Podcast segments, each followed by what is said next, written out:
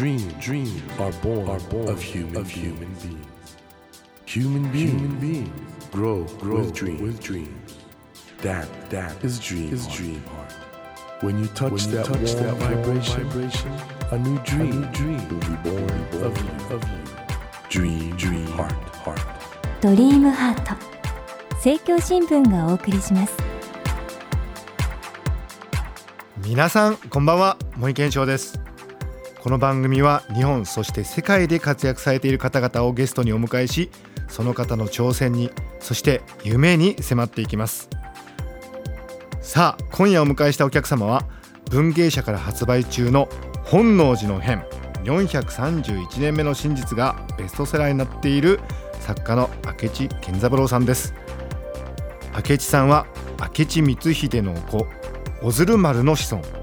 1972年に慶應義塾大学大学院工学研究科修士課程を修了後三菱電機株式会社に入社。システムエンジニアとして大規模システムの開発に従事されました。会社勤めの傍ら本能寺の変の調査研究を続け歴史操作と名付けた工学的手法によってその全貌を科学的論理的に解明し2013年12月に出版した「本能寺の変431年目の真実」は30万部を超えるベストセラーとなり今も売れ続けています。今夜はこの本のお話を中心にいろいろ伺っていこうと思います。よろしくお願いします。よろしくお願いいたします。本能寺の変そして著者が明智健三郎というとひょっとしたらひょっとしてって思うんですがそうなんでしょうか？明智光秀さんの。子孫だということで伝わっておりまして。なんですね。はい何代目ってことなんですか大体、ええ、残念ながらですね、はい。その系図が関東大震災にときあー亡くなっておりまして、震災でじゃあ随分資料っていうか。があの当時まだあのはい。系図とか、ええ。実質の和歌とかあ残ってたらしいんですけどもそれがすべてなくなっておりますんで。本当にこれ歴史書としてはね今30万部はるかに超えるもう40万部50万部いくんじゃないかっていうそういう大ベストセラーになってるわけなんですけどご自身こんなに売れるっていうふうに思ってたんですか？私があのそれ書いたのは、はい。その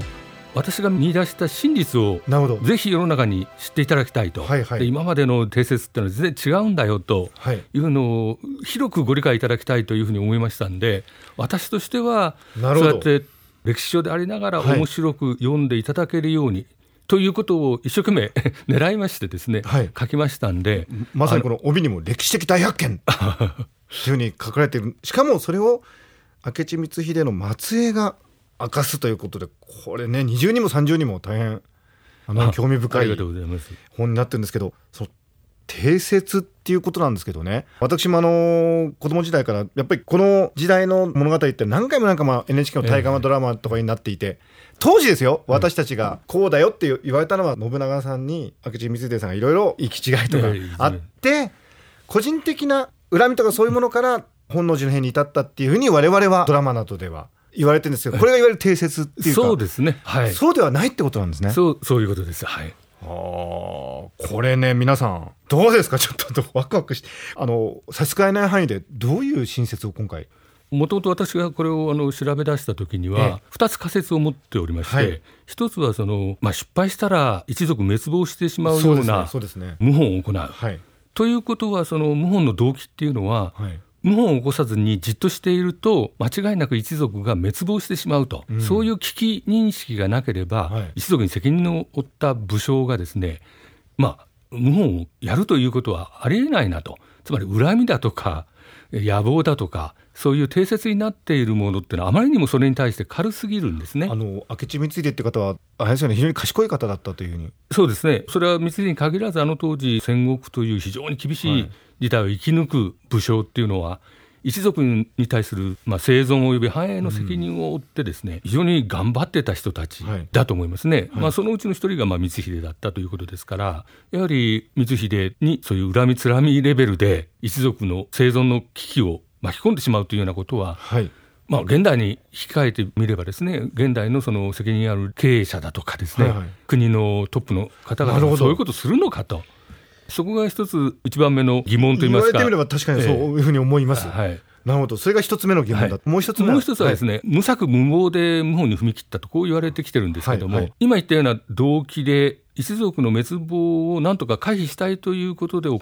謀反ですから、はい当然あの失敗したら意味がないんですね、うん。しかもあのそれだけじゃなくてその後の政権も維持できないといけないわけですから単にその信長を討つだけでは終わらないわけですね。はいはい。その謀反の全体を成功させるという何か目算を立ててなければ踏み切れないだろうと。言われてみれば確かに。そうですね。うん。あのそれがごくごく自然の考え方だと思うんですけども、まあ、我々、まあ、400年以上にわたってですね、はい恨みつらみで無謀無策でやったんだという話をずっと聞かされ続けてきてますんで誰もがそういうもんだろうというふうに思い込んじゃってるわけです、今ね、回いろいろお調べになった結果結論としては定説は違ひっくり返りました。ひっくり返ったと。全部ひっくり返りました。ういうことなんですね、ええ。でしかもその定説をもともと作ったのは羽柴秀吉だということもはっきりしました羽柴秀吉がそういう定説をルフしたという元を作りましたね。彼が家臣に書かせた本。これはあのはい。本能寺の変の顛末記になってるんですが、ええ。その中に信長は光秀に恨まれて殺されるんだということも書かれてますし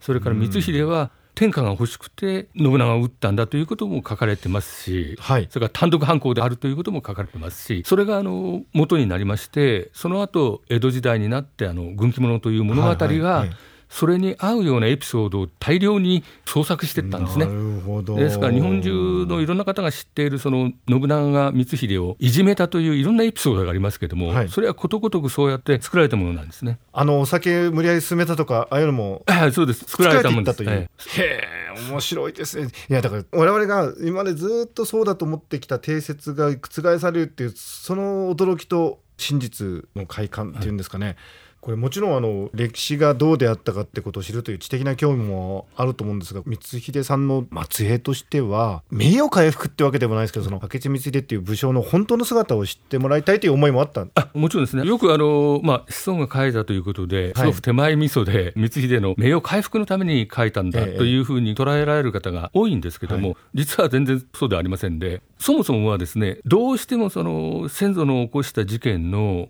本当のことを知りたいというすごくこれが強い気持ちが二十歳ぐらいの頃からなんですけども私の中にずっとあったわけでじゃあすね。本当ライフワークですねこれはもうそうですね、ええ完全にライフワークだと思います。いやあの先ほどお伺いしました、まあ、明智光秀さんの事件といいますかあれがまあ謀反を起こしたみたいなそういう捉えられ方してきたんで明智という名字を隠したこともあってえ隠すってのはど別別の名字を？の別の名字を名乗ってたんですね。うわ大変ですね、でも皆さんは明智の一族だという意識はもうずっと持ち続けて？そうですね。明治になりまして、はい。まあ、時代が変わったというんで私の曽祖父がはい。系図類を一式あの政府に提出してですね、はい。あの明智姓に戻したいという申請をして、まあ、それで認められて私のところは明智に戻ったんですが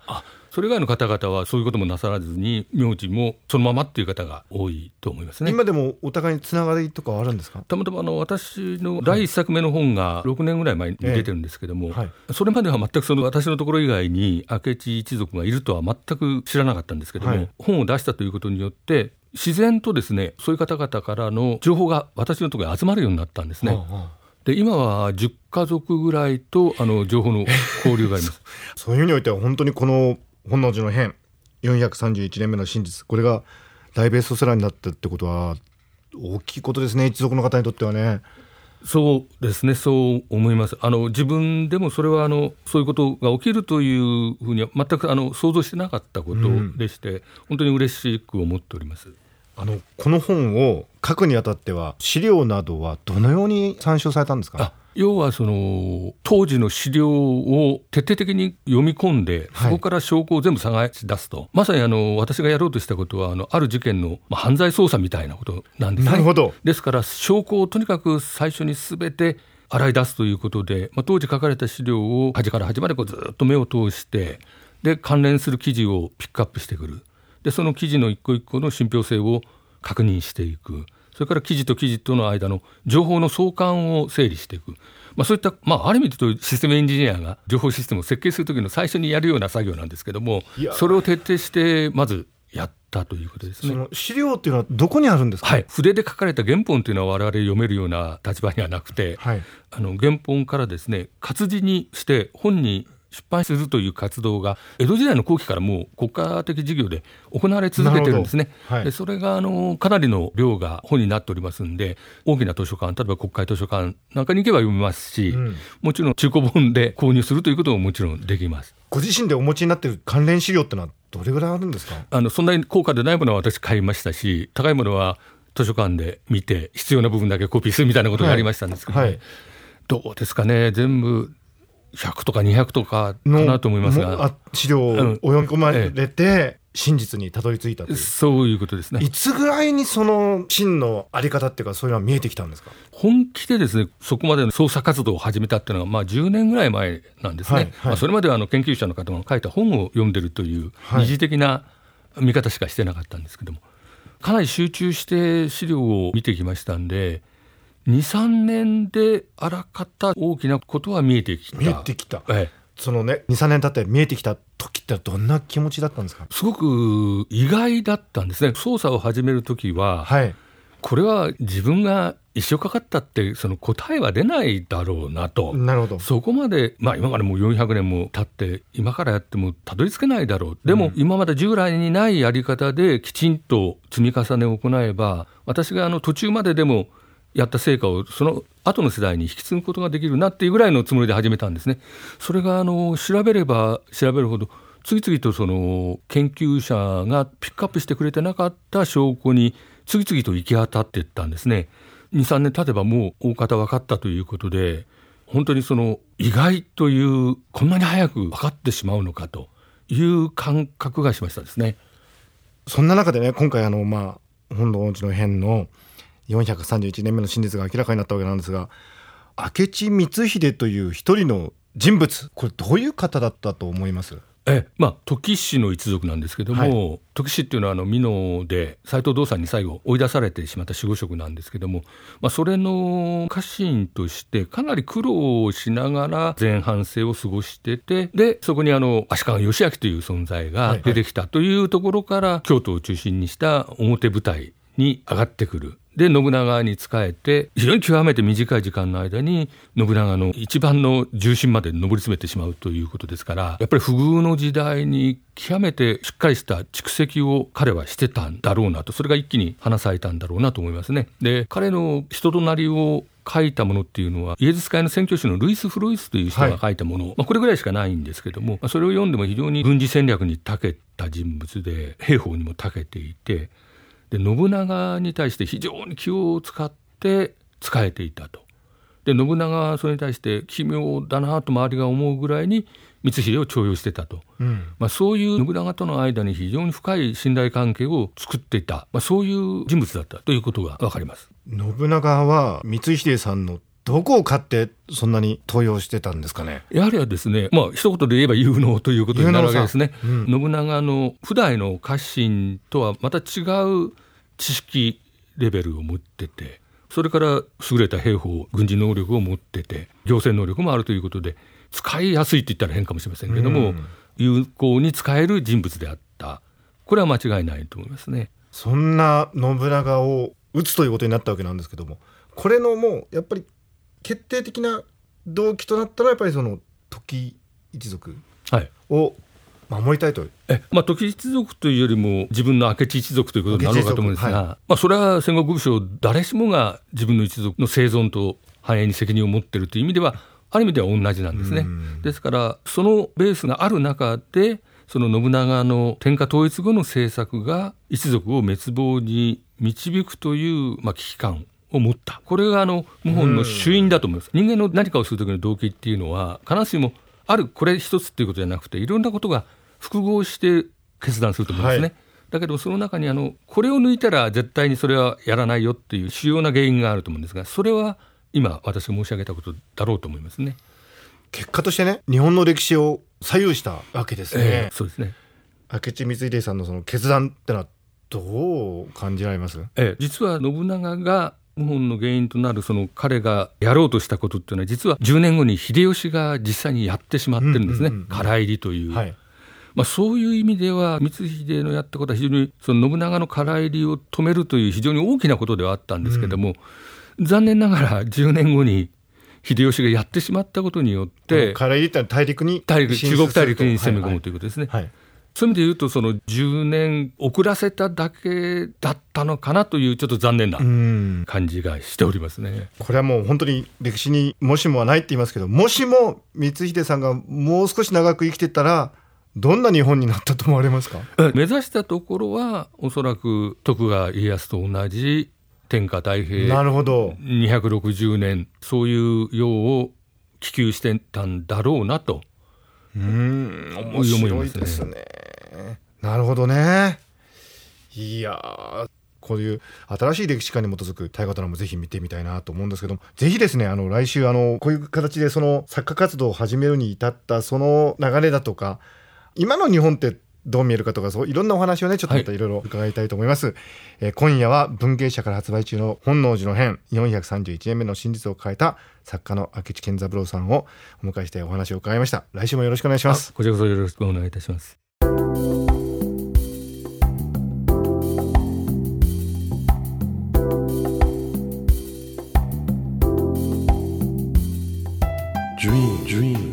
Can't be seen, can't be seen with a naked, eye. naked eye. But we sure But we can, sure live, can our live our dreams. Dream, heart, dream heart is in you, is in you, and it will make, it will make a brand, a brand new, new you, you. Dream, dream heart. 日本そして世界で活躍されている方々をゲストにお迎えしているドリームハート今夜は作家の明智健三郎さんをお迎えしましたいやー明智さん非常に理知的な方ですね。十何代前のご先祖さんのねどれぐらいそれが同じなのかって分かんないですけども明智光秀という人もひょっとしたらこういう方だったのかなって思うぐらい非常に冷静沈着で物事を深く考えるという。いやそのね